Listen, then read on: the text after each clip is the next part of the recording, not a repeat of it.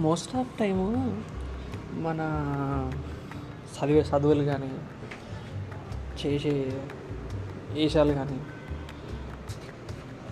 ఎవడో చెప్పినది మాత్రాన మనం ఫాలో అవుతుంటాం కదా?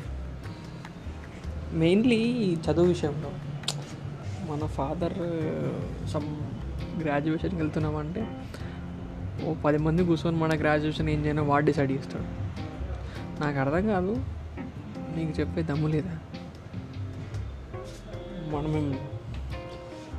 మాట్లాడలేము ఏంటి? నువ్వు చెప్పొచ్చు కదా నాకు అర్థం కాదు.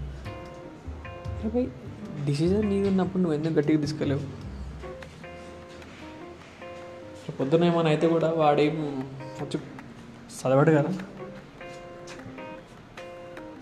మనం కొంచెం స్ట్రాంగ్గా ఫీల్ అయ్యి నేను ఎందుకు ఫార్వర్డ్ చేయలేవు దాన్ని విషయాన్ని?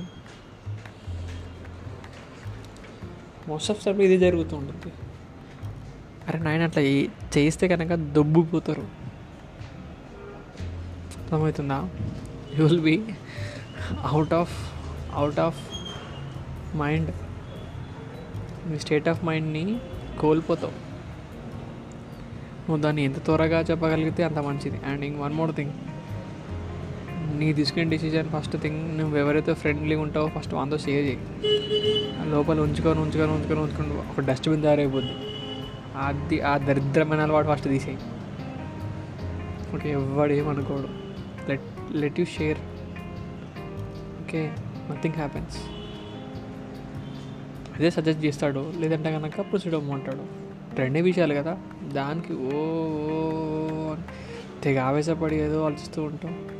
అది యుద్ధం కాదురా నాయన just decision okay